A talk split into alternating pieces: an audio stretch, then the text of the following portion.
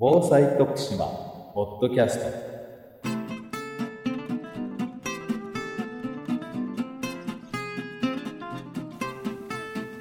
徳島県がお届けする防災徳島ポッドキャスト。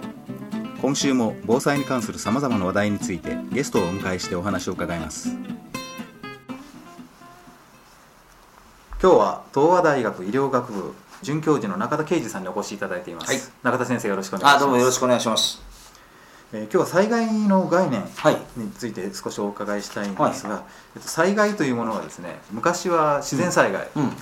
だけに、まあ、一般的には思われてたと思うんですけども、最近ずいぶん概念が広がってきたとそうですね、どんなふうに広がってるんでしょうか、まあ、一般的にその災害の考え方というのはですね、はい。まあ、私たちの持っている防災力と、そういろんな加害力との、まあ、力関係に、まあ、なってくるんですね。で、えー加害力から私たちの持っている防災力を引いた残りが、まあ、ひ災害あるいは被害になって出てくるんだろうというような考え方があります。まずこれを一つ踏まえてください。はい。で、まあ、災害の種類ということですが先ほど、まあ、ば坂東さんおっしゃいましたように、まあ、自然災害ということはまあ一つあるんです。ですがあと二つありましてね。はい。一つはまあ先ほど言った自然災害。もう一つはその人為的な災害というのが人為災害、震災害。はい、もう一つは特殊災害というのがあります。はい。でこの3つがまあ災害の種類というふうに言えるんですが、まあ、自然災害は皆さんご存知の地震とか、はい。台風とか津波とかですね。えーそういったもの。で人為災害というのはあの工場のまあ爆発であるとかですね。ああるいは交通事故であるとかですね、はい。えーそういったものをまあ人為災害。あるいはまあテロも人為災害のうちに入ってきます。あでもですね、はい。で3つ目の特殊災害というのは大きく2つありまして、はい。まあ、1つはですねあのー NBC というですねいわゆるその専門用語があるんですが N はニュークリアいわゆる放射線の災害、で B は何かというとバイオロジカルというですね、まあ、はい。いわゆる生物災害まあここ最近でいうと新型インフルエンザなどもその領域に入ってきます感染症ですね。はい。はい。えそして C はケミカルということで、まあ、化学災害。はいえー少しまああの印象に残っているところで言うとオウム真理教による、まあ、そのお地下鉄のサリン事件、まあ、そういったサリンなんかが、まあ、化学災害と言われてますね、もうこれが一つ NBC と言われている。でもう一つはコンプレックスエマージェンシーといいまして紛争やあそういったものに対してそのおが起こったことが原因でまあ、安心した社会生活が営めない状態が続いている、まあ、これをコンプレックスエマージェンシーと言いまして、まあ、そういったものをですね特殊災害と呼んでいるということになります。地域紛争も災害の中に含まれるということそうですね。その通りです。はい。でこの災害なんですけれども実際に発生をする、うんうんそれと発生していない状態というふうに、まあ、普通、まあ、2つはい。ありますよね、はい。はい。その間には何かこう関係といいますかあの推移時間の推移による、うん。あの変化というのはあるんでしょうか？そうですね。あの災害医療の中ではですね、はい。えーそうした流れのことを、まあ、災害サイクルというですね表現を使って整理をしています、えーまずですね、えー発災してから、まあ、例えば地震が起こってからおおむね1週間ぐらいをですね、はい。急性期と呼んでいます。急性期。はいはいで1週間を超えておおむね1ヶ月ぐらい。はい。でこの期間のことをですね亜急性期と呼んでいます。でそれを超えて、まあ、2年から3年にかけてをですね、はい。慢性期というふうにこう呼んでおります、うん。ええ。これはどういうふうに具体的に違うんでしょそうですね。これはなぜこんなふうに分けたかということになろうかと思いますが、はい。これはいわゆるそれぞれのお時期に応じてですね患者さんの種類が変わってくるんですね。はい。例えば地震が起こってからまあおおむね1週間ぐらいの時期というのははい。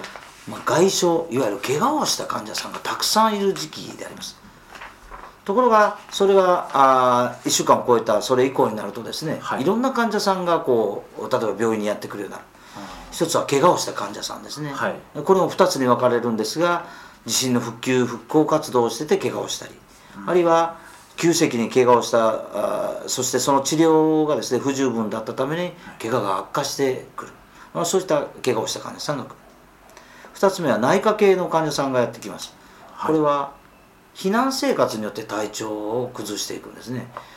風邪をひいたりお腹を壊したりする患者さんがやってきます、うん。はい、もう一つはですね、はい。慢性病をお持ちの患者さんがやってくるんですね。これはなぜかというとその慢性病のお持ちの患者さんが病院に通うんですが、はい。その通ってる病院が地震によってやられてしまう。で医療サービスが受けれなくなるんで、まあ、薬が切れてしまったということで慢性病の患者さんがあ病院に来たり医療テントに来たりするんですね、そういった患者さんで最後4つ目は何かというと、まあ、精神的な症状を訴える患者さんがやってきます、あえーそろそろこういった患者さんが出始めるのがこの亜急性期ということ最後に1ヶ月を超えたところではーはい。いわゆる PTSD と言われてる、まあ、あー本当にこう精神的な障害が残って社会生活がなかなかスムーズに止めない。PTSD という、まあ、精神的な症状として、えーまあ、長期的な治療が必要になる、えーこの患者さんは2年から3年もっとかかるかもしれませんが時期的にはこの慢性期の時期にこういった患者さんが残ってくるというふうに急性期、急性期慢性期によって、まあ、患者さんの種類がまあ変化をしてくる。あそれに応じて医療が対応していかないといけないということでえこんなふうにまあ整理をして考えられてるんですね。ー時間の推移によってそう変わってくるわけですねそうですね患者さんが変わってきます。はい。何もない時期からはい。災害が起きるまでの間、はい。この間に、えー何か私たちの方でですね、はい。できることっていうのはあるんでしょうか？そうですね。あのおその時期を私災害サイクルの中ではですね、はい。まああ前兆期プリベンションあるいはプリペアドネスといって準備をしていきましょう。うん。まあ先ほどのお話では例えば一般家庭でははい。家の内外のですねちゃんと地震に備えた準備をしておきましょう。タンスが倒れないようにしておくだとか消火器の準備をするだとかですね非常持ち出しのチェックをする、まあ、こういったものをやっておきましょうあるいは家族の中で防災会議を開いて避難所の確認をしたりあるいは防災訓練に参加するようなことを、まあ、家庭の中でやっておいてください。もちろん事業所でもそうした災害に対応するそれぞれの準備をしておきましょう。会社ではですねやっぱり社長さんをはじめとする幹部がきちんと招集してくる。そして災害対応をしていく、まあ、会社の復旧を速やかにしていくこと。大事だし、まあ、病院関係者であれば患者さんの受け入れやですね医療チームを派遣したりするような準備を整えていく、まあ、そうした訓練や計画をあるいは備品や機材の準備をしていくですね、まあ、そうしたことがまあ重要な準備だというふうに考えています。こうした事前の準備の中でですね、はいはい。自助というものの、重要性を先生は特にそうですね。おってると思うんですけど。はい、ありがとうございます。まあ、自助というのはですね、非常に重要でありまして、まあ、例えば災害に対応していく、まあ、警察官や消防官やですね、はい。あるいは地域の自主防災官の人、まあ、市役所の職員さんとかですね、そういった方々は、地震や災害が起こった時には、まあ、招集をされていく立場の人間でありまして、まあ、その招集にですね応じることがきちんと応じることができるような体制を作っておきましょう。例えば自分の家の中でタンスが倒れてですね、はい。家族が下敷きになってる火災が発生し始めた。そんな状況の中で、えー例えば市役所の職員として、えー招集に応じることができるかというともうそうなったら家の方が大変ですからなかなか招集に応じることができなくなる。そうですよね、はい、そういったことがないようにですねまず自分の家をの中をきちんとしてで家族にも僕は地震になったら招集されるからね。あの留守頑張ってよというふうに家族の中などもコンセンサスを得ておく安心して招集に応じることができるような体制をですね日常の生活の中で作っておくと。いうことがね、まあ、非常に大事なのかなと思ってるんですね。でそうしたそういった家が増えてくれば増るほどですね被害は小さくなってきますよね。そうですね。気が付くとね、でそういったことが僕は私はね非常に重要なことかなというふうに考えています。はい。今日はどうもありがとうございますあありがとうございました。